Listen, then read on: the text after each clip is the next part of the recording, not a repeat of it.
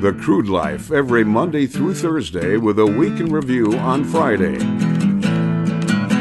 If you don't hear a fiddle or a steel guitar, a hillbilly singing by a honky tonk bar, the bass ain't banging and the vocals are rough, brother, it ain't country enough. Welcome to the Crude Life Podcast. My name is Jason Spiess, the North Dakota Nomad, the Shale Play Prophet. We are broadcasting from the Hatch Coaching Studios. Our entitled intern Provolone is in the production elements of the podcast. Coming up on today's program, we have Jim Willis with the Marcellus Drilling News, going to join us on our Bakken barbecue phone lines.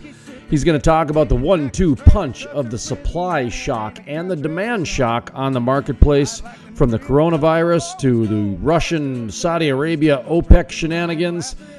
Willis talks about how it's impacting the market like it's never seen in its history. And also, we talk about Pennsylvania Governor Wolf and the recent shutdown of the Mariner Pipeline construction crew, or at least I think he's trying to shut them down, or maybe he's not. That's why Jim Willis with the Marcellus Drilling News is going to come in because I'm not even sure he knows. Because really, when you think about the timelines to shut down a pipeline construction project, we're talking trenches here. So, safety, erosion issues, rain, what happens during all this? And are pipelines still considered critical infrastructure? Because the last time I checked, they were. So, what are we talking about here? So, we're going to talk a little bit about that. Also, Crusoe Energy and their flaring solution using computers and Bitcoin and digital innovation. And one more thing, I would like to ask Mr. Jim Willis about working in a home office. He's been doing that since 2006. I've had a home office for well over a decade, but primarily for the last five years, uh, full time. And so we're going to talk about that a little bit about some home office tips and advice for those transitioning to the home office environment. And I know Mr. Jim Willis is going to have a wealth of knowledge because he always does. He's one of our experts here on the Crude Life podcast. Also, Brandon Davis with Swan Energy. We're going to be handing off the baton to him to end the program as part of our daily radio update here on the podcast.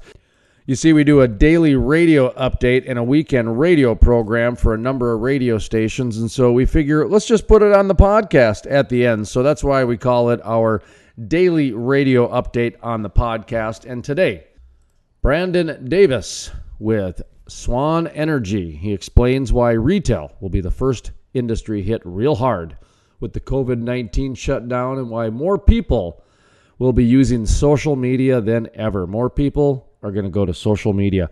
Really, when you think about it, too. And I had to say it twice because that's how many people are going to be on social media. So, how are you going to separate yourself from everybody else? Whether it's a social media post, whether it's a podcast, whether it's a video, you got to realize that's what people have now. So, they're going to be very focused on their social media over the next several weeks. So there's going to be a lot more noise out there, if you will. So how are you going to separate yourself? That's a question. And I'm not saying that we, we're the answer, although we are a very good answer for a lot of people that want to reach decision makers, and for those people who want to reach newsmakers, and for those people who want to listen to experts and be experts. Well, we're a good solution for that, but we're not for everybody. We get that. We understand that. And that's okay. I mean, we're in the oil and gas industry for crying out loud. We're not for everybody, even though we really are. And it's comments like that that our audience is going to understand. And those people who are not in the industry aren't going to understand that. Nobody knows that 92% of the things that we use on a daily basis have oil and gas. When you think about what's going on right now with COVID 19, coronavirus, this is a great opportunity for the oil and gas industry to step up and say, look how much you need us. Didn't I see a news story that Governor Jared Polis from Colorado actually kind of thanked the oil and gas industry? How is that not front page news on every single paper in Colorado? Seriously. How is that not front page news that Governor Polis says, yeah, you're okay, oil and gas industry. You're not awful. You're saving some lives with the with the coronavirus and COVID nineteen. I mean, from my understanding, I, I got to look further into it, but I I thought he at least didn't demonize him in a letter. That's why I'm not going too far here with this because I'm not sure exactly what it is, but that should have been front page news. I mean, everything from the ventilators to the power grid to making sure the distribution uh, systems stay in track for the vaccines to what the needle ne- needles come in, or I think it's a swab that goes up your nose for the testing. Trust me when I tell you, there is a lot of different uses that petroleum and fossil fuels and hydrocarbons are going into fighting this coronavirus pandemic. And I've seen memes going all over the place about 13 and 19 different things. That's being very kind. That's being very kind. It's, I mean, when you think about just the power to keep the ventilators going, there you go. Just that right there. How's that? You know what, Provolone? We're going to do a show on oil and gas's contribution to being a part of the coronavirus solution. That's what that's your homework for the next day or two, Provolone. We want to have two or three guests on to talk about how the oil and gas industry is continuing to take all the arrows and daggers and stones of judgment while they go out and continue to save lives and they continue to make sure that the hospitals are running and everything along those lines. That's what we're going to do. We're, we're going to have somebody on to talk about the different products. We could have somebody on maybe the trucking, the whole truck. Yeah, there's a lot of different ways we can go with this, but we need to do a show.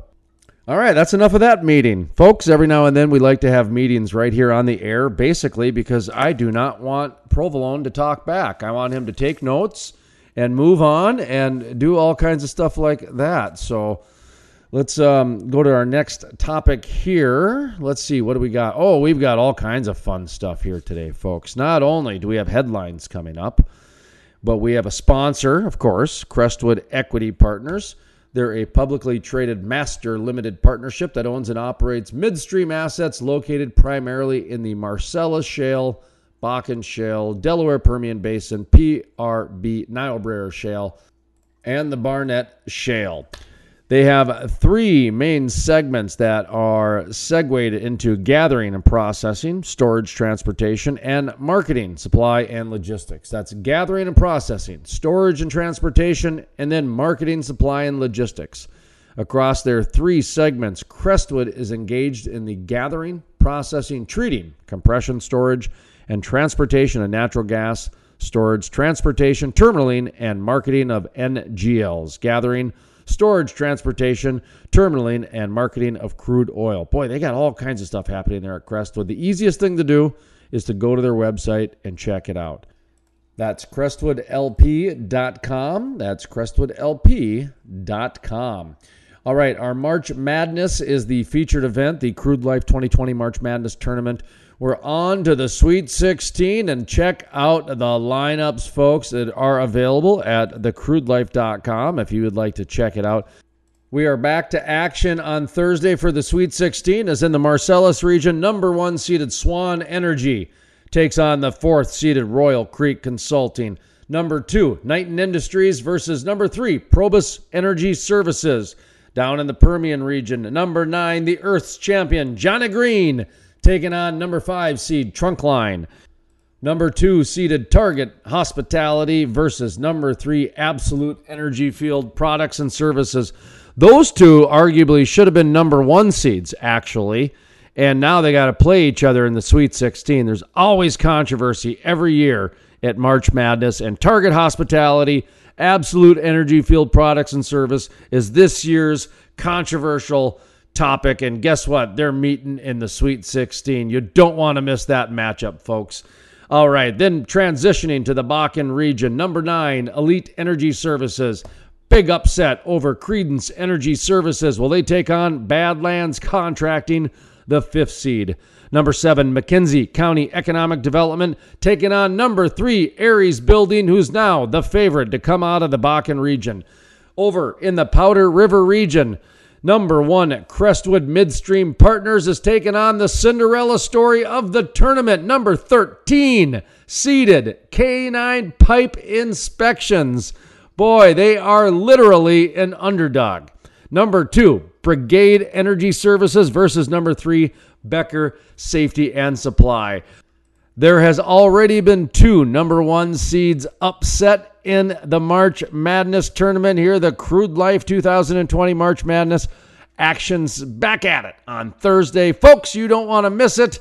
Here, go to thecrudelife.com to check out all the recent stats, games, updates, keep up to date, etc. All right, let's transition to the next segment here on the Crude Life podcast. I see Johnny Green's got his eco watch of the day. He sent that about the Carbon Capture Con. You might want to check that out, folks, when you have a chance. We're going to have that linked up. And then we've got headlines coming up. Brandon Davis with Swan Energy, Jim Willis with the Marcellus Drilling News, and then, of course, headlines. Very short version of headlines today, folks. Uh, and we've got, let's see, Dallas Fed. I know we've got some audio from the Dallas Fed, and then also celebrities too. We've got some celebrity stuff as well. So, my name is Jason Spiess. Provolone, we're going to take a quick 30 second, maybe a 60 second pause, listen to a little Blind Joe, come back, and then we'll get right into headlines and our interview right here on the Crude Life Podcast. My name is Jason Spiess. Provolone is our entitled intern. See you in about 60 seconds, folks. Well, dreams come true, and I know they do, and I can feel the music down in my soul. You better make a little room at the top for a regular Joe. Historic. The first full conversion refinery to be built in the U.S. in over 40 years. Innovative. The cleanest, most technologically advanced downstream project ever. The model for future shale basin projects groundbreaking. The Davis Refinery. I All and jamming for all my friends. That's you, Jason. And you'll hear me say from a mile away that I'm the luckiest man I know. You better make a little room at the top for a regular Joe. Welcome back to the Crude Life Podcast. My name is Jason Spiess, the North Dakota Nomad, the Shale Play Prophet. Provolone, our entitled intern, is man on the production elements of the podcast. Coming up in just a moment, Jim Willis with the Marcellus Drilling News is going to join us on our Bakken Barbecue phone lines. Currently, we're sitting here in our Hatch Coaching Studios getting ready for headlines. Incidentally, headlines could have a sponsor next week as well.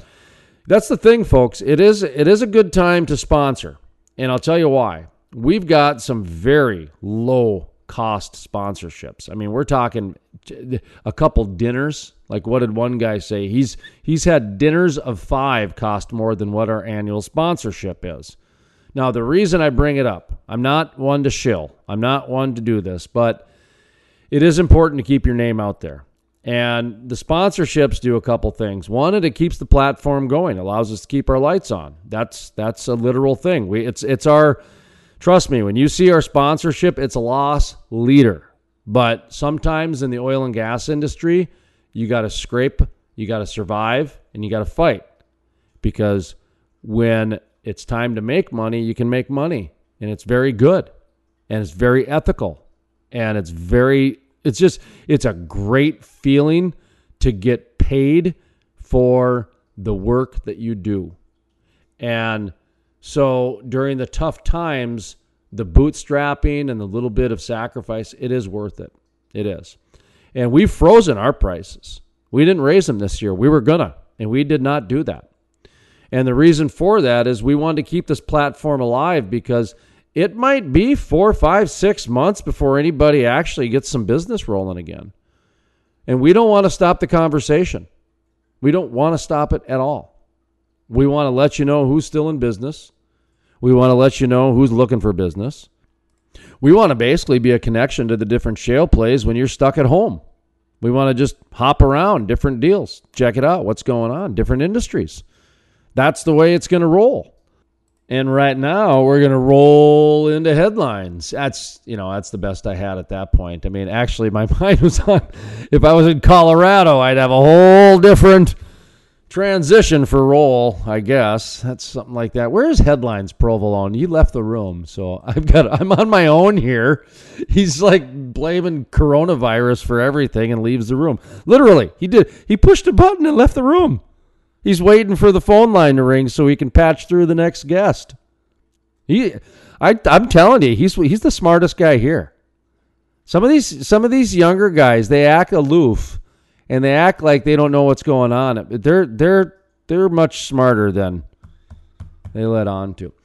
All right, our first story actually comes from the Crude Life, and you know, and it's available elsewhere as well. But uh, the Crude Life, uh, we did report yesterday that North Dakota DMR, Department of Mineral Resources, to reinstate well waivers. This is a big deal.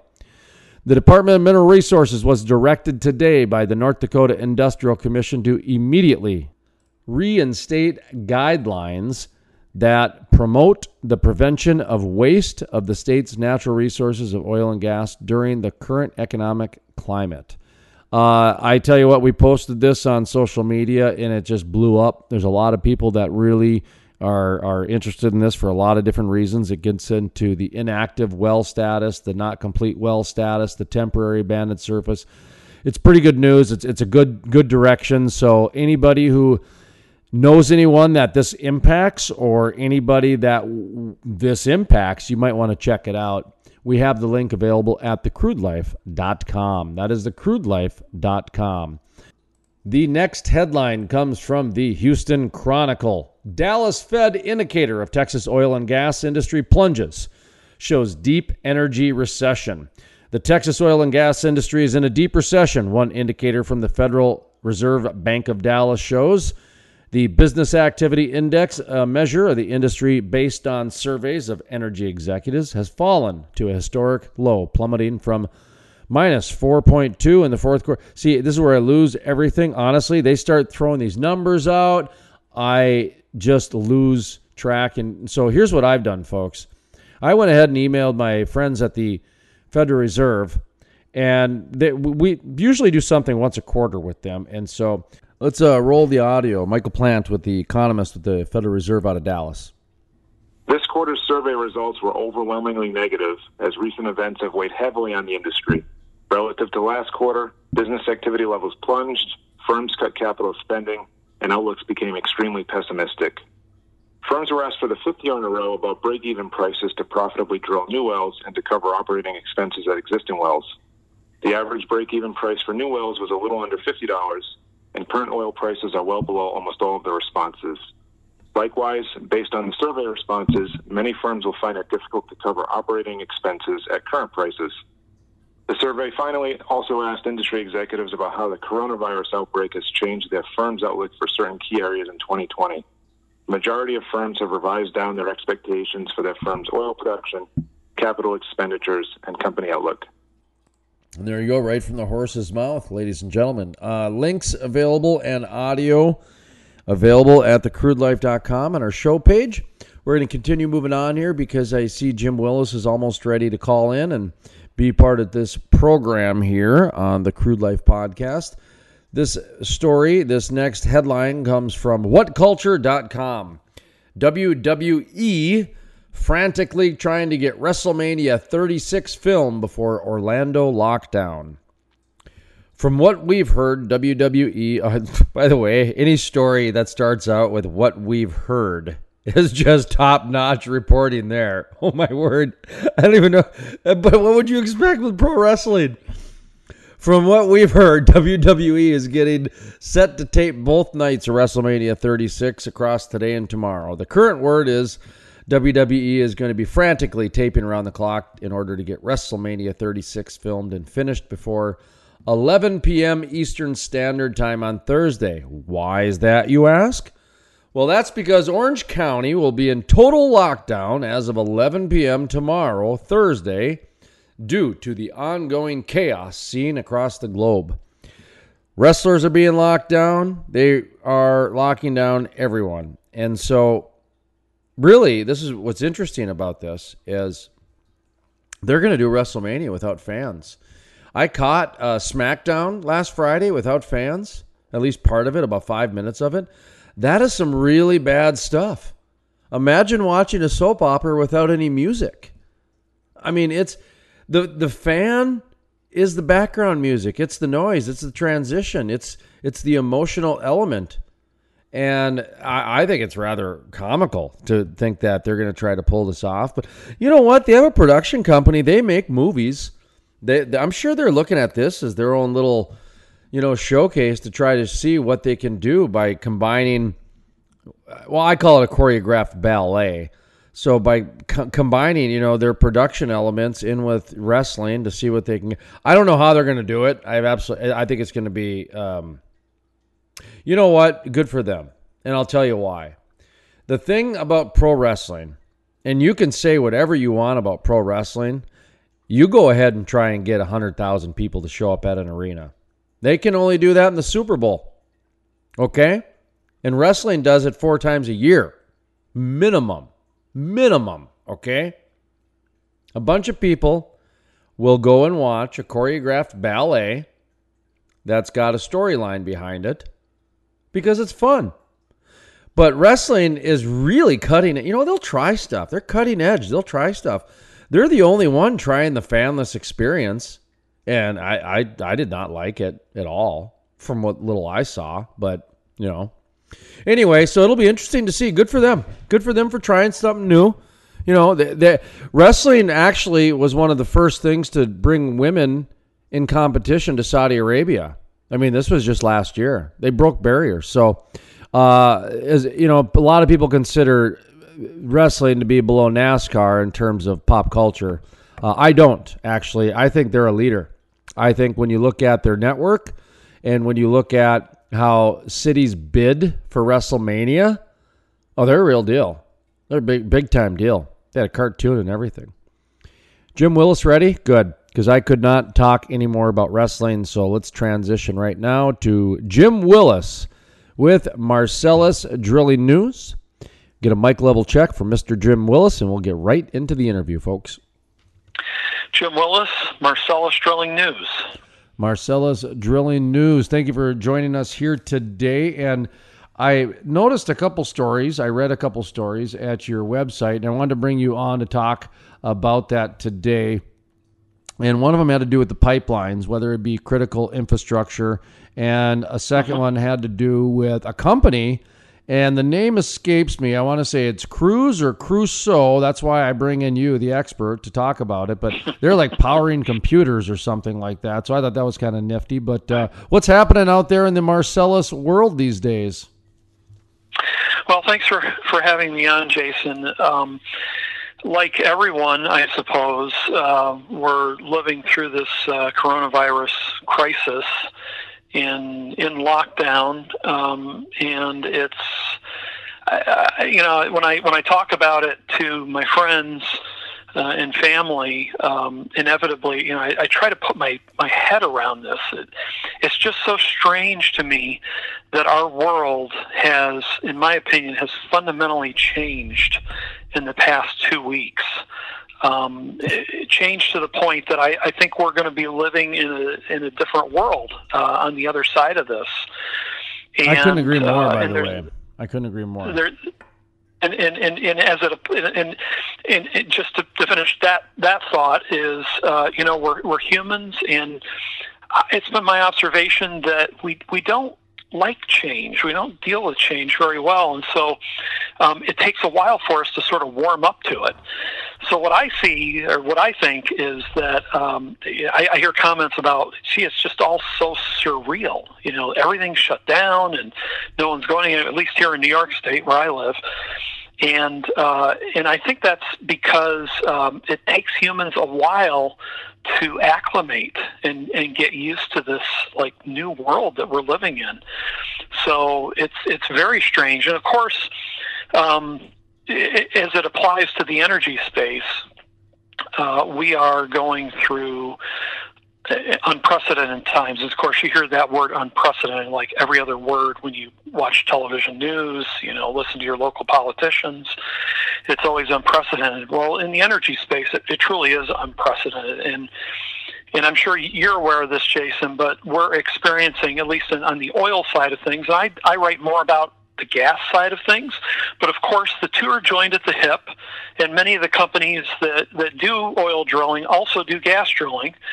Um, so I'm, I'm, very interested in it, and we're experiencing a, a double shock. We're we're experiencing a supply shock and a demand shock at the same time. It started with a demand shock, right? The coronavirus created this uh, situation where um, all of a sudden people aren't traveling, they're not doing as much. Uh, you know, all all the airline traffic is shut down, cruise ships, and, and all these. So there's far less demand for oil, like two, three, four million barrels a day less demand than there was just a few weeks ago. And at the same time, the Russians and the Saudis got into a snit and began a pumping war, a price war, you know, to drive the, the price of oil down, and uh, and and so they've started to pump more, and so now they're pumping an extra however many millions of gallons. Uh, or millions of, of barrels per day, several at least. And so now you not only have a situation where the market at equilibrium had decreased its demand, but now you've flooded it with even extra supply, and so the price is crashing, and it's it's not tenable. Um, I, I I shared an article today of you know Barclays. There was an analyst at Barclays that's now predicting that if this virus goes on for a certain period of time, you might see oil at ten dollars a barrel and and that's just I mean that's unthinkable in my opinion. So we're we're we're going through unprecedented times. That's for sure. The one thing you know you mentioned about uh, some of the behaviors and some of the things about humans and attitudes. Um, I don't think you said attitudes; you said behaviors, but um, is you know I've I've said that on this show the last couple weeks that you know really when you look at humans with the evolution and and how humans change, it's more through behaviors than it is adding another limb or growing wings or something like that. When you look at evolution, mm-hmm. humans more mm-hmm. evolve through behavior. And I look at the, and then if you go a step further, if you want to get extremely deep here, as long as as long as we're down in the rabbit hole, um, is that you know r- really it takes about three weeks to change a behavior. That's you know as far as if you do something for three, quit smoking for example. If you can make it for three weeks, then you probably have licked the habit. And three weeks is generally what most psychologists and also doctors say. Um, and so when you look at what this coronavirus is going to do, it is going to change our behavior. It's going to change it just out of sheer people are going to be locked down for well Vegas what 30 days and so yeah. that's three weeks. And the energy industry, the one thing though that is a bright spot is that the energy industry, I believe, is getting highlighted throughout this in terms of its need. Now, whether it's being highlighted by the media is a different story. Whether it's being highlighted by the politicians is a different story. But when you look at everything from the masks to making sure that those respirators are working and the hospital grids are, are getting enough power to make sure it happens to the delivery drivers driving the things across country. I, I kind of think there should be a little more attention being focused towards the energy impact on uh, making this coronavirus fight operate. What do you think about that comment? Yeah, yeah, I I absolutely agree. Um, you know, I, I try to call attention to it. I know others uh, that are sort of in our space that that produce content in the energy area are trying to call attention to that. You're absolutely right. Not enough attention is called to it. Um, on the national scene uh, because it's you know it's just there and it's always just been there and it's uh, because it works well. It's a well oiled machine, pun intended. Mm-hmm. Um, and and so people don't they just don't think of it, you know, until they don't have it, uh, and that's when that's when they think about it. I mean, you could look at uh, the example that springs to mind for me is um, I think it was last year. Um, maybe it was 2018. I'm trying to think when it was. Yeah, maybe it was 2018 uh, in Massachusetts, about 25 miles from Boston. Um, there was a situation with uh, with Columbia Gas, there uh, owned my NiSource, where the uh, the pipeline system in the local utility, the LDC, in the area was doing some work on their pipelines. They were putting in some new pipelines, and replacing some things, and so they were abandoning uh, a section of an old pipeline. And you know, won't go into all the details, but um, what happened was they they they didn't realize that there was a sensor in the old pipeline that uh, that was still active and live. And so when they shut that pipeline off, the sensor said, "Uh oh, there's no gas in here." You know, so so pump more, pump more, and it and it told the system to keep pumping, and it and it supercharged the rest of the system, and it started to blow out the pipelines and cause explosions all over the place in this community and uh, in that entire community, I think there were, I want to say, 6,000 people, something like that. They ended up being without natural gas for something like uh, three months, and uh, as as wintertime was approaching. So this is like the fall of 2018 and uh, and so you have this dichotomy. You have Massachusetts, and you have the politicians in Massachusetts that absolutely prohibit any new pipelines. They don't want it. You know, they they want to get off from natural gas, and they you know they make all these noises about it. But hey, when it's cut, you know, people start screaming. So I think it's just a, it's a testament to this industry that uh, it just it sits in the background and it works you know the entire supply chain it just works. And it works very very well. And, and to, to great credit you know to the people that are involved.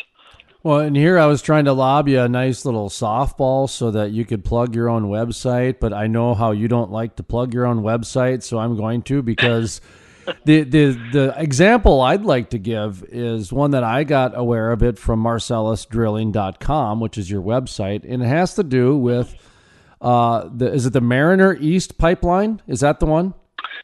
Yeah, that's right. Yep, so Mariner the, East. It, and the yep. and the and the conversation is is that w- whether it's critical or not or essential, and the governor Wolf wants to shut down the construction on it. And I thought the debate was over that pipelines were deemed critical infrastructure, and Talk, talk to me a little bit about what's going on there there with the uh, pipelines being essential and the and the governor and, and all that stuff because I found that very interesting. Yeah, it's um, and I found it interesting too because I, I thought the same thing. Um, but it, the situation, as I talk to you today, uh, the, the very latest is it's still confusing. I'm not sure that it's uh, it's been totally sorted out yet. Um, so, uh, so in Pennsylvania, as in New York, um, the governor uh, has essentially shut down all what are called uh, non-life sustaining businesses. So people don't go to work; they stay home. If they can work from home, that's great. If they can't, they're they're whatever, either on unemployment or, you know, the companies out of the goodness of their hearts are are you know still paying them whatever. Uh, but there are certain key activities of course that still have to go on. People still have to go into work and and, and do those things. So oil and gas as an industry the upstream part of it is on the critical list, on the life sustaining list, and so that con- that work continues. Um, so wells are still being drilled, and um, you know, and, and, and, and, all of that. Uh, of course, utilities are a, a critical uh, industry, um, you know, that are delivering uh, gas and electric to homes and things like that. Um, now, the Mariner East pipeline system, it's actually three pipelines. There's, a, there's an old one that was converted, Mariner East 1. There's two, and then there's another one called 2X. All three of them flow NGLs from uh, southwestern Pennsylvania and eastern Ohio, where the drilling that goes on in the Marcellus and Utica in that region is uh, it turns up a lot of NGLs, uh, a lot of ethane, uh, but there's also propane and butane, you know, and, and the other NGLs. And so those that pipeline system was put into place or was was being built um, to go from eastern Ohio, but basically uh, western Pennsylvania, all the way across the state to Philadelphia on the eastern side of the state, and uh, where it sits on the, the Delaware River. And a lot of those NGLs are actually exported to other countries. so uh, so Mariner East one, an old smaller pipeline, uh, it's been up and running, continues to be up and running. Mariner East 2 is mostly done, but in order to get it completed and operating, they had to uh, they had to sort of jury rig um, a few spots where they were having uh, troubles. Uh, so they, and, and, unfortunately, it's in the uh, greater Philadelphia area, sort of out in the suburbs. And when they were drilling, uh, they would, you know, create sinkholes and, uh, you know, all sorts of issues, right? So, so they borrowed um, an existing pipeline in the area and they sort of routed it across there. So there's still a little bit of work left to be done on two, but two is up and running because of this jury rigging. 2X is another pipeline laid right next to 2 a second pipeline, and that one is still under construction. So there was initially some confusion about okay, the governor has given this order, all um, uh, you know, non-life sustaining businesses must shut down, and that includes construction of like new roads and things like that. And so, of course, you know, the antis jumped right on that. Well, you know, uh, construction of this pipeline has to stop, obviously. And um, and yet, construction continued after the governor's deadline last week, and so that raised some issues. Well. At first, it appeared that it was it was it continued because you know you can't just not go back and you, you can't just quit working, right? You have a trench dug someplace, and if you just leave it there and it rains, you know, and you get erosion and the water goes, you you, you have to like do things to to tidy it up and and sort of uh, you know make it okay so that it can it can rest, it can sit there. Um, and so, uh, so that was the initial reaction was, well, yeah, we are shutting it down this construction on, on the new pipeline. Um, and, and so I came to the conclusion and wrote about, well, it appears to me that if a pipeline is already up and running and it's delivering product, that is a critical item. That's a life sustaining business and it has to has to keep going. But if it's a new pipeline that's not yet in service, that's on the non-life sustaining, the non-critical list, and can be shut down. You know, construction on it. Um, so, so there's a sort of a subtle difference there um, in in what's happening in the midstream, as far as I can see. But then today. Um, you know, there there was another uh, another article that came out that, that was discussing in in, in uh, Energy Transfer, the builder of that pipeline. Um, released a statement saying that they've received uh, confirmation that they can continue to monitor and maintain. I'm going to read it: the rights of way and work sites associated with their construction projects in Pennsylvania, including Mariner East 2. In addition, we may secure, stabilize, and move equipment at these sites under the enhanced safety measures from the governor implemented on March 19th.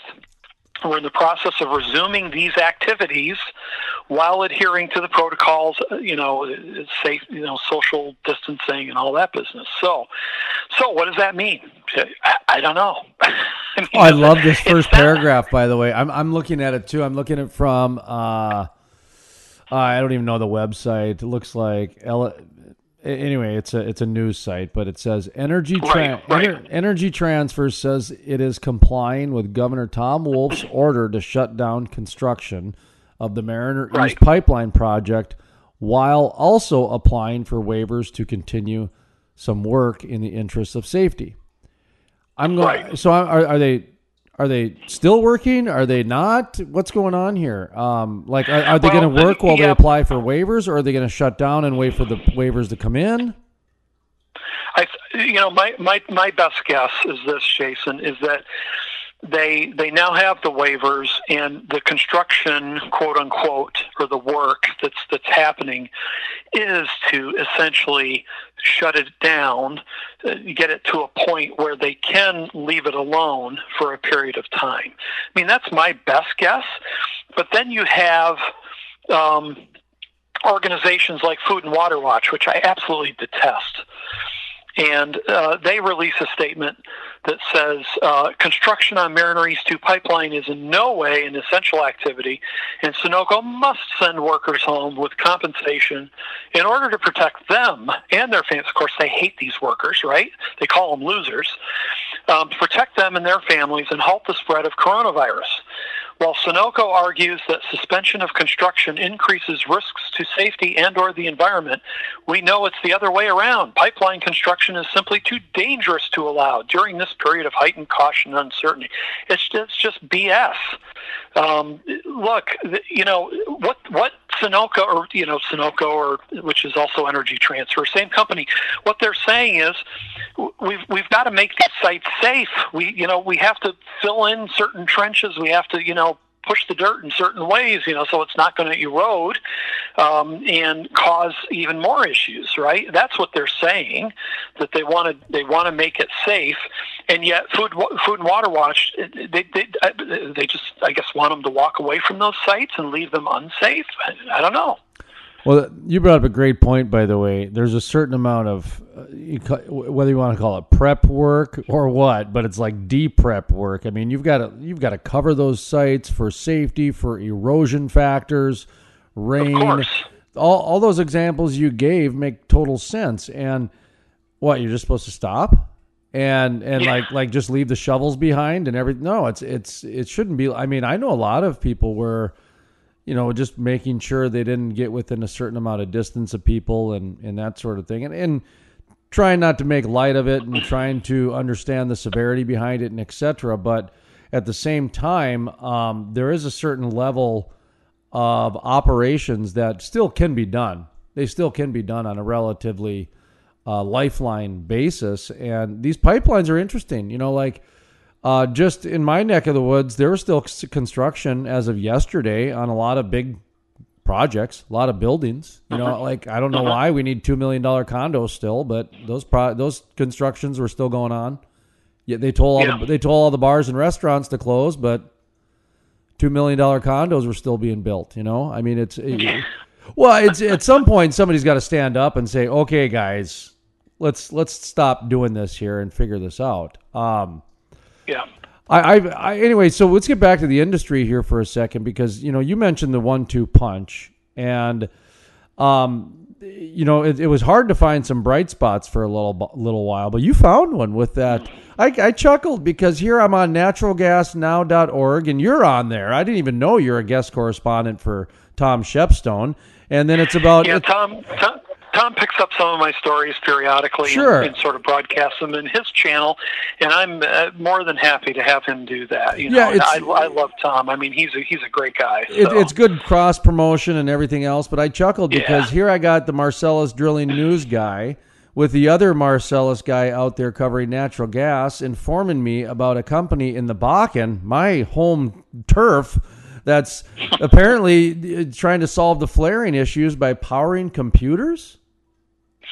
Yeah, that's right. Um, and you know, it's it's and I and I said in my you know in my uh, post that I did on this that you know technically this isn't a, a Marcellus Utica story, uh, and I try to keep my stories pretty much you know on on course with what's happening in our neck of the woods here but but you know this is a this is a crisis and uh, we're all in it together as we often hear and um, and the industry is all in it together too. So I wanted to highlight um, the good work being done by uh, this company, Crusoe Energy Systems, um, and what they're doing uh, to contribute to the crisis, to help solve the crisis. So, Crusoe is a company that that manufactures portable uh, units that go to well sites, to oil well sites, um, where uh, you know typically at a well site, um, and you know this problem. I'm sure you've talked about it plenty. Um, you have when when you drill for oil, you also get natural gas, and what do you do with the gas? Well, either you vent it or you flare it, and of course there are steep penalties for doing either of those, and it's bad for the the environment, et cetera, et cetera. Um, and so you try to run a pipeline to those locations, and you might have to wait years to get a pipeline to those locations, uh, which means you can't produce any oil because you're producing gas and you have to do something with the gas. So in order to solve that problem at remote locations, this company has uh, Crusoe Energy Systems put together a um, a portable uh, electric power plant, if you will. So they'll take that gas at the oil well site that's coming out, and they'll burn that gas, and it will produce electricity, and they'll use that electricity to power computers and it's a it's a distributed computing network kind of a thing. They have little you know satellite dishes that connect to computer networks, and uh, and what they do is they offer up this computing power um, at these remote locations, all networked together to uh, to chug along and uh, and work on problems. You know, uh, uh, resolving problems of various kinds. They you know lease out this this computing power, if you will. And in this case, they're offering up and have offered up uh, the use of their computers for the people that are working on a vaccine for the COVID 19 coronavirus. And I just think that, you know, that deserves a hat tip and a big thank you um, that someone in our industry has stepped up like that. And uh, in, in North Dakota, of course, is, you know, Bakken is uh, one of the places where they have these systems. And so, um, you know, th- th- those distributed sites in, in, in uh, you guys are helping to solve the COVID 19 coronavirus uh, issue like I said, I was really surprised about that. In fact, while while we were talking, I noticed that the Williston Herald has done a story now. I, I and you know how it goes. Once a blogger or a news site picks it up, usually within right. three four days, you know, other people do it. You know, we were talking yeah. earlier off the air. It's amazing how many press releases you know that people get, and I know I get about a oh, hundred oh, yeah. a day and you got to yep. weed you got to weed through them and then of course when you go do a google news search half of those news stories are press releases so then you got to weed right. through those and so it's there are a lot of news outlets out there you know that they do look to people like yourself people like me uh, people like tom shepstone who have been journalists and, and news people for you know 15 20 30 years that when they have a guest on or they have a mm-hmm. blog or a news story boy you can see the uh, the, the, the just the ripple effect of the news story go. You know what I mean by that? It just it yeah just, yeah oh yeah. And and I, I, I think I think you guys actually started this story because you know I'm looking the Williston Herald just picked it up 17 hours ago. They did it so right. Um, and I and and, and we and we've been trying to get this interview for over a, you know a few weeks. So this is something. Right. That, anyway, um, I, I, go ahead. Go ahead. I was going to say I ran it on Monday, so. Um, oh well, well, there you go. M- Monday on, on and my then... site. So yeah, so I, I've often said, you know, sort of tongue in cheek, you can, you know, you can read it on Marcellus Drilling News today, or you can wait a week and read it somewhere else.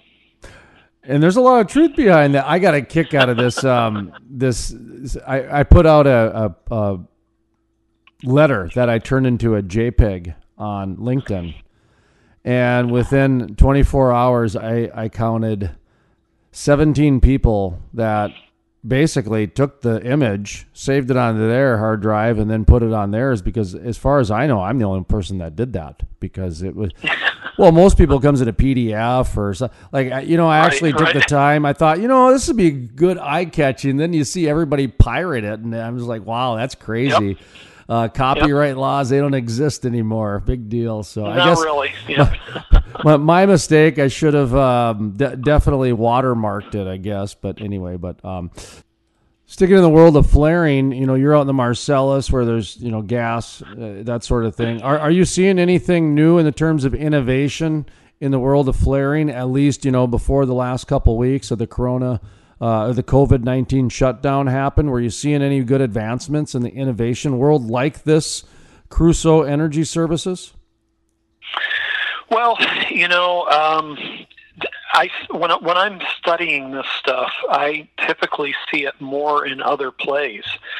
Um, you know, in the in the Marcellus and the Utica, uh, what we're drilling for is gas and uh, you know in, in, your neck of the woods it's a it's a waste product. It's it's something you got to get rid of. Um, out here it's uh, it's the thing that we try to sell um, and so you there's always a little bit of you know there's still a little bit of flaring here and there but boy it doesn't happen very often in our neck of the woods um, we're you know we're trying to capture every last molecule that we can uh, in order to sell it. So it's uh, you know with, with the development of more pipelines out here over the past few years. Um, it's it's it's just it's a very rare occurrence. Well, that's what I was going to ask you. Is that because of the pipeline system, or is that because you don't have yeah. as much of the you know the the fracking like they do in the Permian and in the Bakken? Because like we mentioned earlier, of course, that's that, that's where a lot of the gas comes from. Yeah, no, it's uh, no. We we uh, we absolutely have fracking. Um, I mean, that's that's what's producing all this bountiful gas. Um, I think I don't know if I've mentioned it to you before in any of our our talks, Jason, but um, I, I sit across the border from Pennsylvania. It's about 15 miles from where I live, and just over the border is Susquehanna County, Pennsylvania, and in that county, there's uh, one one driller in particular, Cabot Oil and Gas, uh, that drills for natural gas over there. In fact, it's the only county they drill in, and uh, they have no other. I believe they, they now have no other assets in it. It's just right there. So one county, one driller, and their wells are so productive. You know, the, the wells that they they drill and frack for natural gas that that one company is producing somewhere around two and a half percent of all the natural gas produced in the United States. Wow! It comes from that one company in one county. Um, so that tells. And so a very well developed pipeline system. We can always use more. We there are a few more that are still on the books. Unfortunately, one that is now canceled was called the Constitution that was going to go from Susquehanna County up into New York State. Andrew Cuomo uh, blocked it, and uh, and it was a years long process. Um, it, it looked to me like maybe Williams was going to actually win in the end and be able to build it. But then all of a sudden, about uh, it was a month or two ago, um, they sent out a, a notice that they've decided to abandon that project and not build it now. And uh, and the reason is is because while they were having to screw around with Cuomo for the last uh, five six years um, in delays, um, they got busy and uh, started looking for alternatives, and they've been beefing up their Transco system. And uh, and they uh, and they said, look, you know, we, there were three other projects that we worked on to increase our capacity out of that region, and so now instead of going into New York where they need it and on to New England where they desperately need it, uh, that gas is going to go to the south, and that's what happened. So, you know, Andrew Cuomo shot himself in the foot and the head. Uh, he did the same to New England. Thank you very much. Um, but uh, but Williams, uh, the builder, would, would have been the builder of, of the Constitution, uh, found other ways to get that gas to market. Hmm. Well, kind of looking at the clock here, wrapping up, I wanted to ask you a little bit, not only about your website, so we'll plug that at the end, Marcellus Drilling news. Is it marcellusdrilling.com? Is that right? Is that what it is? Yeah, yeah. The, yeah I, the, the, the, publication I call Marcellus Drilling News, but it's, you know, instead of having a, a URL that's four miles long, I made yeah. it three miles long, marcellusdrilling.com. Well, you could probably sell that to an energy company for a pretty penny. Jeepers, that's a great name for a website, marcellusdrilling.com. It's, uh, so um, you, you, we were talking, too, before we got on the air a little bit as I was getting my cup of afternoon coffee ready was that you know you and I both have been doing the home office thing for a while and you know when you uh-huh. see see on LinkedIn and some of the social media posts you know people partying at their home office you know it's, it's just that's big part it's a big party right now and and and you know as well as I do there's a honeymoon period then there's a divorce period and then there's a yeah. settling in period and and um, just what kind of advice would you have for some of those people out there that are kind of going through this home office uh, uh, transition, if you will? Because for a lot of people, it's here to stay. Yeah, that's right. And, and I think that's the first thing um, that people should be aware of. For some people, it might be here to stay. Um, and so you might want to try to get used to it. Um, so I started to work from home in. Uh, I, I did it first remotely for a company, like a lot of people are doing right now in this current situation. Um, I started to do that in 2006.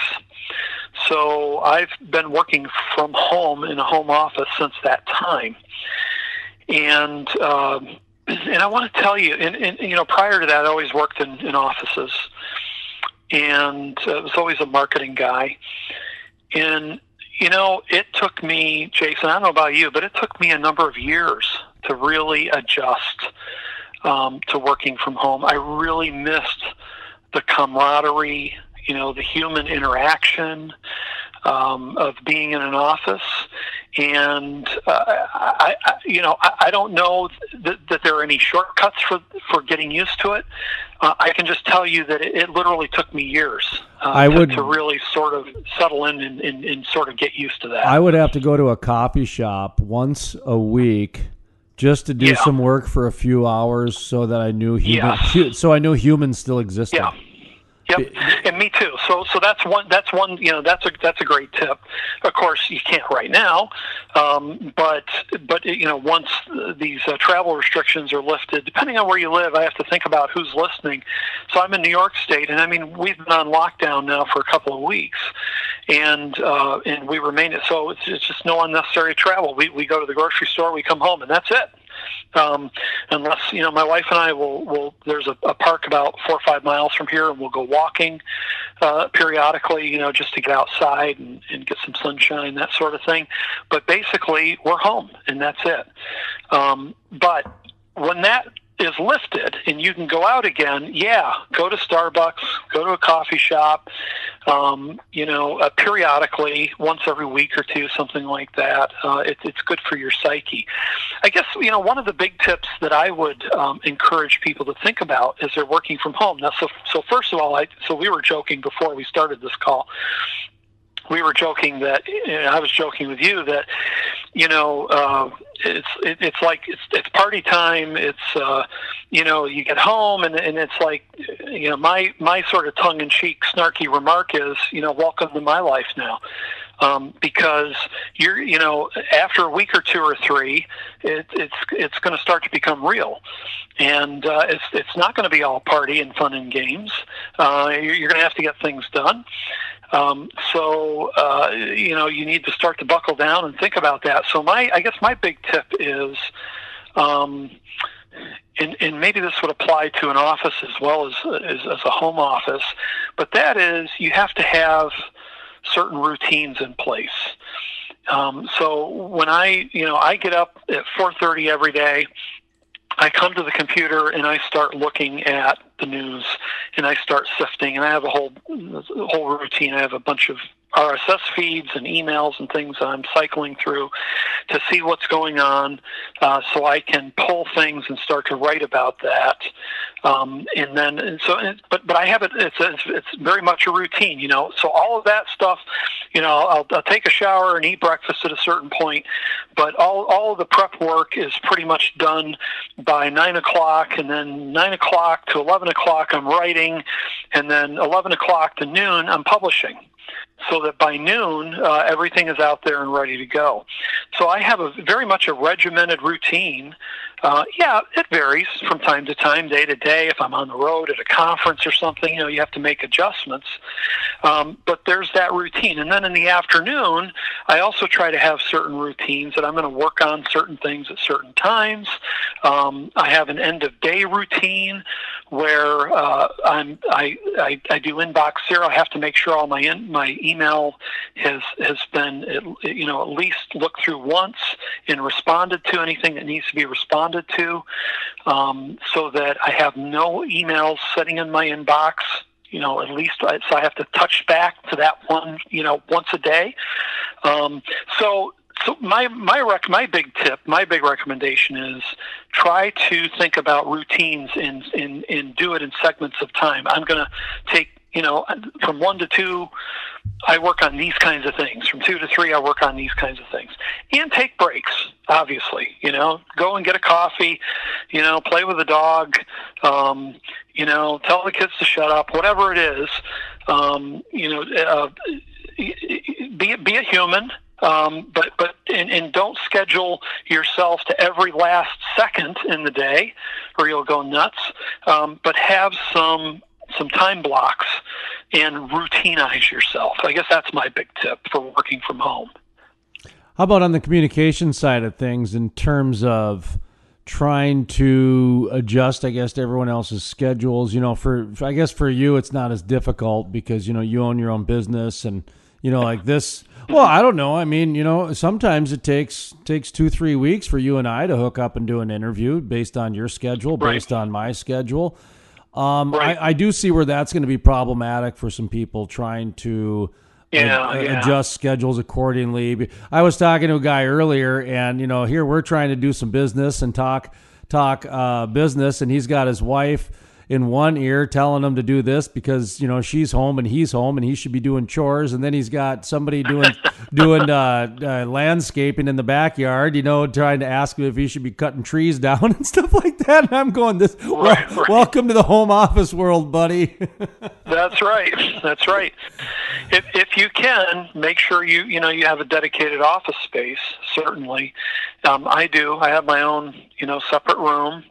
It's off from the living room. It's it's a it's, and it was designed as kind of a den um, before I bought the house. Um, and I have a couple of French doors, and sometimes I just have to close them um, to to you know, and that's a that's a signal that you know I'm really uh, this this I'm I'm working, you know, and but I mean my wife is home now. She's she works at a school, so um, and and they're off right now um, on lockdown. Um, but she's very good about. She leaves me alone. I mean, she knows, you know, this is my work and this is what I do. And uh, but I'll wander out periodically and we talk and I get a coffee and that sort of thing. So, but yeah, have a dedicated space.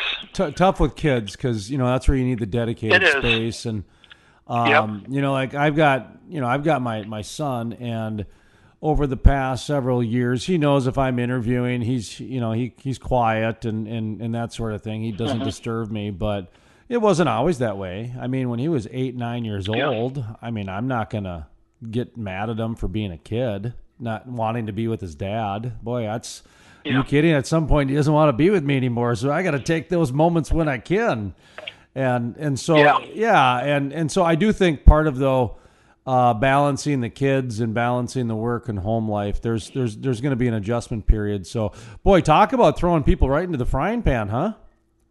Yeah, really. I mean, You know, there, there's one other thing I thought about too. that I, you know, maybe this won't happen for most people if this lockdown business only goes on for a couple weeks or a month. But if you're home longer than that, I guarantee you something's going to happen, and that's going to be your your local uh, internet provider is going to go down at some point. Your cable system, something's going to happen, and that happens to me periodically. I affectionately call my uh, my cable provider the Hooterville Cable Company. For those that are old enough to remember Petticoat Junction, but the who? Hooterville Hooterville Cable Company. I'm sorry. I just uh, yeah, I I wasn't. I thought we were having a mature discussion, and then you threw that one out there, and I and then I started chuckling. I'm sorry. Go no, on. no, it has you know it has nothing to do with Hooters. The, I you know, I just wasn't expecting that at all. Okay, go No, on. no, no. It's uh, it's the no. It, it, look up old reruns of Petticoat Junction, and you'll you'll you'll get the reference. It's it's it's it, I live in kind of a rural area, and and it's it's not Comcast, and it's not uh, Time Warner, or any of those providers. You know, it's Oh, I love it. Yeah. it's a smaller one, so so sometimes they go down. So um, so my cell phone, um, I have a, a nice. Uh, I, I got a Moto uh, G7 for my cell phone, an Android guy, and uh, the the network that I have um, that I use. Um, I can turn my cell phone into a Wi-Fi hotspot using a cell signal. And I've had to do that on occasion. Um, I, I probably a half a dozen times over the past few years, um, so that I could keep writing. You know, so I could keep uh, researching and writing and publishing. Um, it, you know, it's either that or if your cable goes down, you have you know you go to a McDonald's or Starbucks or someplace uh, where it is working, you know, and set up there. Um, but um, but Boy, if that- you you know if, if you depend on your computer. You know, if that's your life, if if, if that's what you're doing and that's your job, um, you need a backup. You need a second. You need a second way to connect, if at all possible. You know, and that's that's a really good piece of advice for the home office people is to really have a backup plan for some of those things. I know it sounds stupid, but for somebody like myself, I mean, I've got 20 geez, 30 radio stations that rely on content on a daily basis from me every Monday through Saturday. No, Monday through Sunday. so 7 days a week and I use like FTP sites, file transfer protocol sites, but some of them I got to uh-huh. use Dropbox, and some I have to you know email. And so, like uh-huh. when when I'm down at the lake, for example, I've got to drive into town every day because we don't have internet at the lake, and so um, mm-hmm, if, if the mm-hmm. Wi-Fi hotspot isn't working, because that's pretty common, or you used up all your data because you know it's it's it's cheaper to drive into town than to get some of those data packages. Sometimes you know that's so, true. Yeah, yeah, and so that, that's a really good point. But I've actually had it where like my my my neighborhood's internet has been down and you know they're doing some fixing and especially for somebody like me who gets up at four o'clock in the morning to do some work that's when they do a lot of that maintenance is is you know 3 uh-huh. four, five o'clock in the morning. So that that's right. Yeah, and that's that's a good piece of advice there. So uh, let's let's uh, give you a chance to plug your website and how people can get in touch with you or read your stuff and give you some money during this downturn sure. and all that good stuff. Yeah, well, like everyone, you know, we're we're looking to make a buck, um, but it's Marcellus Drilling dot com. It's M A R C E L L U S, Marcellus Drilling dot com. And on the website, um, on the right hand side, it says you know receive daily headlines. So, you know that's that's the lowest bar. If you if you just want to like keep track of what's happening, because you know here in the Marcellus and the Utica that I write about, in Pennsylvania, West Virginia, Ohio, uh, we are uh, we're still drilling and uh, we're not as greatly affected by the oil price war as the Texas Permian, of course, the, the Bakken in North Dakota, and uh, you know the Scoop and the Stack in Oklahoma, and you know in other places. So, um, so I find that I'm getting a lot more people are signing up, you know, subscribing uh, that are from Texas and places like that because they want to they want to know where the where the work is. Um, but if you just want to keep track of the headlines, like just a general idea of what's going on, you can get that for free. It says receive daily headlines. Just plug in your email address and subscribe to that. If you want to read full articles beyond the first couple of sentences, um, there's a there's a subscribe link um, along the top. Um, great big all caps that says subscribe, and uh, and I charge uh, seven dollars and ninety five cents a month um, or uh, save a couple of months if you want to pay yearly. It's uh, seventy nine fifty per year, and uh, and I'm you know what I, what I tell people my the value I provide to them is. Um, I'm cycling through all this information and pulling out uh, relevant information for people and businesses that want to profit from shale drilling uh, and, and, its related active midstream and so forth in the Marcellus and the Utica region. Um, and so I dedicate, you know, a half a day every day to uh, getting that information and publishing it so so my subscribers can take you know 10 15 minutes and they're up to date and they know where the latest opportunities are and uh, they're well informed and i throw in a little bit of humor here and there to try to spice up this sometimes dry subject um, and so people people read it for a couple of different reasons. You know, they read it because they get good leads, because they get ideas, uh, so they know what's going on, um, and they read it for entertainment at the same time. So I you know I try to combine everything into one. You know, in the energy industry, we need to have some fun every now and then, and that's you know one of the reasons I got the Crude Life podcast going here is so we can have a place to come on and talk and have fun. And normally, I you know I, I would have ended the interview right there and just kind of you know gone to a commercial break, if you will. But uh, you said something that I thought was really important, and I wanted just to get your final comments on this. And this is one of the reasons why we changed our name back to the Crude Life. Originally we were the crude life, and then we ended up being building the Bakken, and we ended up with the Marcellus, and uh, mm-hmm. Permian and all. You know, hundred dollar oil, man. We had dreams, hopes, and dreams like everybody else, and and you know we mm-hmm. we, we kind of grew a little too fast, a little too soon. And then about two three years ago, I I really consolidated back to the crude life because of what you said earlier. All these shale plays really are connected, and there yeah. are so many people from Texas and and and the Bakken and Colorado subscribing to your site now because of like what I called you originally about. Here I'm in the Bakken and I didn't find out about this company until I went to your website. So um, right, right. talk to me a little bit about that connection and why you're seeing some of those those increases in these other shale plays because quite honestly that's how people are going to get through this time is to eh, figure out some new customers yeah, well, the, I mean, the, the technology is the same, pretty much. There, there are variations. Um, you know, each play, you know, the, the, the, the producers, the drillers will determine that, you know, maybe they use this kind of sand or that kind of sand or some ceramic beads or something work better. Um, but overall, the technology is the same um, across all the plays, and the innovations that uh, you get in one play uh, often uh, will be um, will be uh, tried out in other plays as well. So um, they very much um, in, we we are connected, and uh, and you know we all we're, we're all gonna. We all need to stand together. Um, so one of the things that I, I started to do, Jason, just to plug someone else very briefly, is I guess about a year and a half ago now. Um, magazine by the name of Compressor Tech 2 uh, contacted me and said they wanted to start using some of my uh, stories, brief blurbs out of my stories in a monthly column that they were going to be writing um, called uh, the Shale Play by Play, covering all the different shale plays. And they wanted to use some things for me for the Marcellus and the Utica. And I said, well, you know, when I'm researching every day, I come across a lot of stories about these other plays. Why don't you let me write that for you, and you know, pay me for it? And um, and they said, okay, we'll try that. And so here we are, about a year and a half later, and it's still going strong.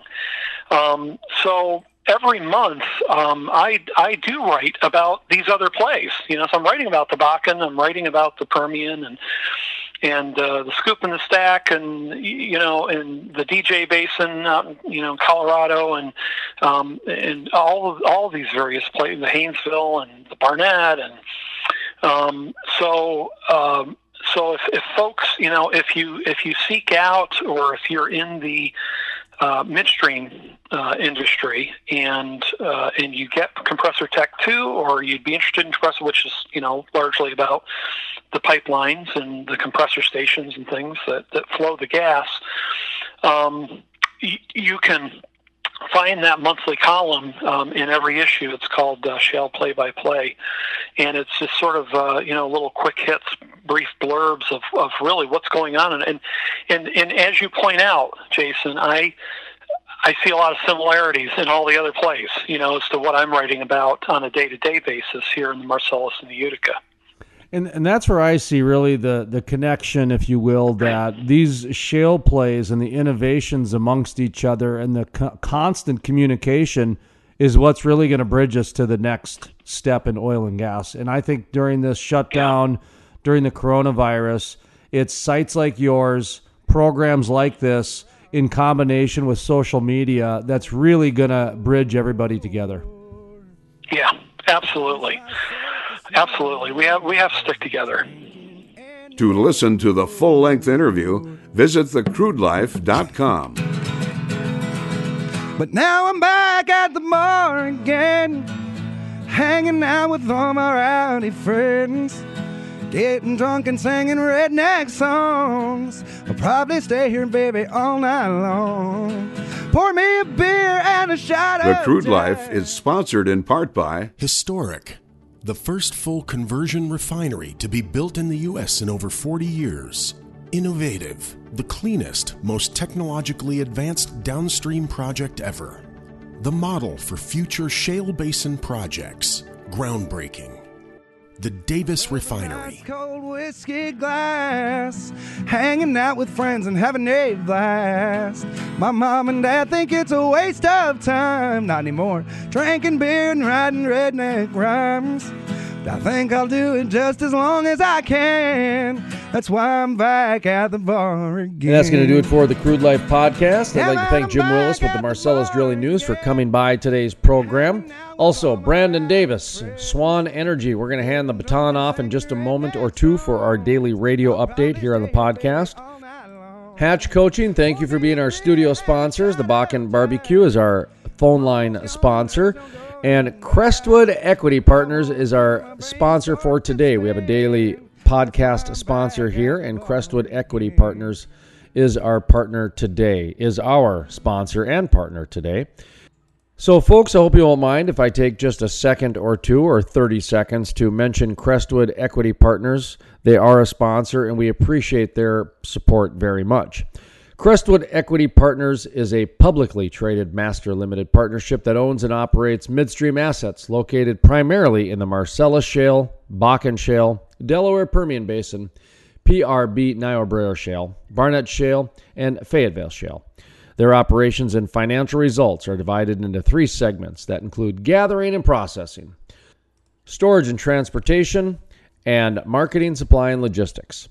For more information, visit their website crestwoodlp.com. That's crestwoodlp.com.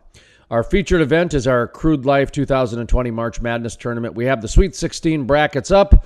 We've got the video results from the first couple rounds in as well. So go to thecrudelife.com. You can check out all kinds of March Madness. Get your fix there. Heard some people are doing some side bets. Hey, that's just a rumor. Don't know anything about it. While you're there, you can also check out Johnny Green, the Earth's Champion Eco Watch. He has an article posted about the Carbon Capture Con. You might want to check that out. Blind Joe is our Crude Life music crossover. Thank you very much, Blind Joe, for being a part of the Crude Life and synergizing up our strengths. Blind Joe is an excellent musician. He really is blind, and he's a old soul country music, and he doesn't mind the oil and gas industry at all. He, he likes promoting it not protesting it. So we love Blind Joe. If you could support Blind Joe, we'd appreciate it very much. Provolone, excellent job today as well. I know you're in the other room, but that's okay. We get to hand it off to Brandon Davis here, so hurry up back in the room, Provolone. From the staff here at the Crude Life Podcast, my name is Jason Spiess, asking you to always remember energy is more than an industry, it's a way of life. The Crude Life with host Jason Spiess. My name is Jason Spiess, and this is the Crude Life Daily Update. On today's episode, we talk with Brandon Davis of Swan Energy. In just a moment, part of our exclusive interview with Brandon Davis of Swan Energy right here on the Crude Life Daily Update. My bread and butter, my, my the love of my life is the DJ Basin and the Wattenberg Field proper. Um, it has been very good to me, and we've had a lot of a lot of a lot of good things happen up there, and uh, from an economic standpoint. Until the last week, um, those wells still looked amazing, and they still don't look horrible. I mean, I, I they've made so much progress up there as far as the, the the way that they're drilling the wells, the way they're completing the wells, and how much they're getting out of them. I off the cuff, back of the napkin, in my viewpoint, usually 50,000 feet, 5,000 feet, way too close. Um, but they've cut the cost of the wells down by 66%, and they've increased production by 25 to 35 percent um, and it's just phenomenal. The economics are phenomenal. So I'm sure if prices stay where they are, um, they will continue to find ways to improve those wells and make them economic because it's just that good of an asset. And that that has been our wheelhouse for better part of eight years. Um, and we continue and plan to continue to participate in, in non-operated wells there. So when you say DJ Basin, automatically, you know, the word Denver's in there, right? So I, I think yeah. I, I, think of Colorado right, right away, but but really the DJ is, is more of Wyoming, Nebraska, and Kansas, isn't it? It's it's a lot in Kansas, um, or and especially in in uh, Wyoming, and just a little bit in Colorado. But the part of it that's in Colorado, which is in Weld County, which is now its own has its own oil and gas um, governance, separate from the state. Um, is where most of our focus has been, and it's still yeah, it's a little scary that it's in Colorado just based on things that have happened there in the last few years politically. Um, but it's all worked out, and it's just kind of continued to move in the right direction. The main thing Swan Energy does is raise money to drill wells, and that's our primary focus, and we do a lot of that. Um, and then we manage about 60 different entities that we formed over the years that do different things, and, and some of the um, everything I've mentioned is part of that group. Um, so uh, we have a pretty strong management team, and we are able to move quickly in, in whichever direction we decide to go um, as a company. We uh, once started a we started our trucking company in less than 12 days. To listen to the full length interview with Brandon Davis with Swan Energy or to listen to other exclusive interviews, visit thecrudelife.com. That's thecrudelife.com. Keep up to date with industry news, exclusive interviews, and a podcast heard every Monday through Thursday with a weekend review. From the staff here at the Crude Life Daily Update, my name is Jason Spiess, asking you to always remember energy is more than an industry, it's a way of life. The Crude Life is sponsored in part by Historic, the first full conversion refinery to be built in the U.S. in over 40 years. Innovative, the cleanest, most technologically advanced downstream project ever.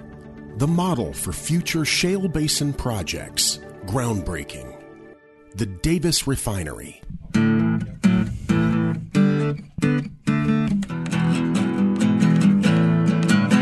If you don't hear a fiddle or a steel guitar, a hillbilly singing about a honky tonk bar, bass ain't banging and the vocals are rough, brother, it ain't country enough. If it don't tug at your heartstrings and tear at your soul, get you up and dancing, going out of control. You hear it on the radio and don't turn it up. Brother, it ain't country enough. If you can't move to it, groove to it, up and slam some boots to it, party to it all night long. If it ain't about whiskey sipping, guitar picking, tractors, trailers, trucks, or prison, man, it ain't a country song. I'd like them real cool old school bar stool jams, all drinking, lying, laughter, and love. So if your feet ain't stomping once a band starts a rocking, then brother, it ain't country enough.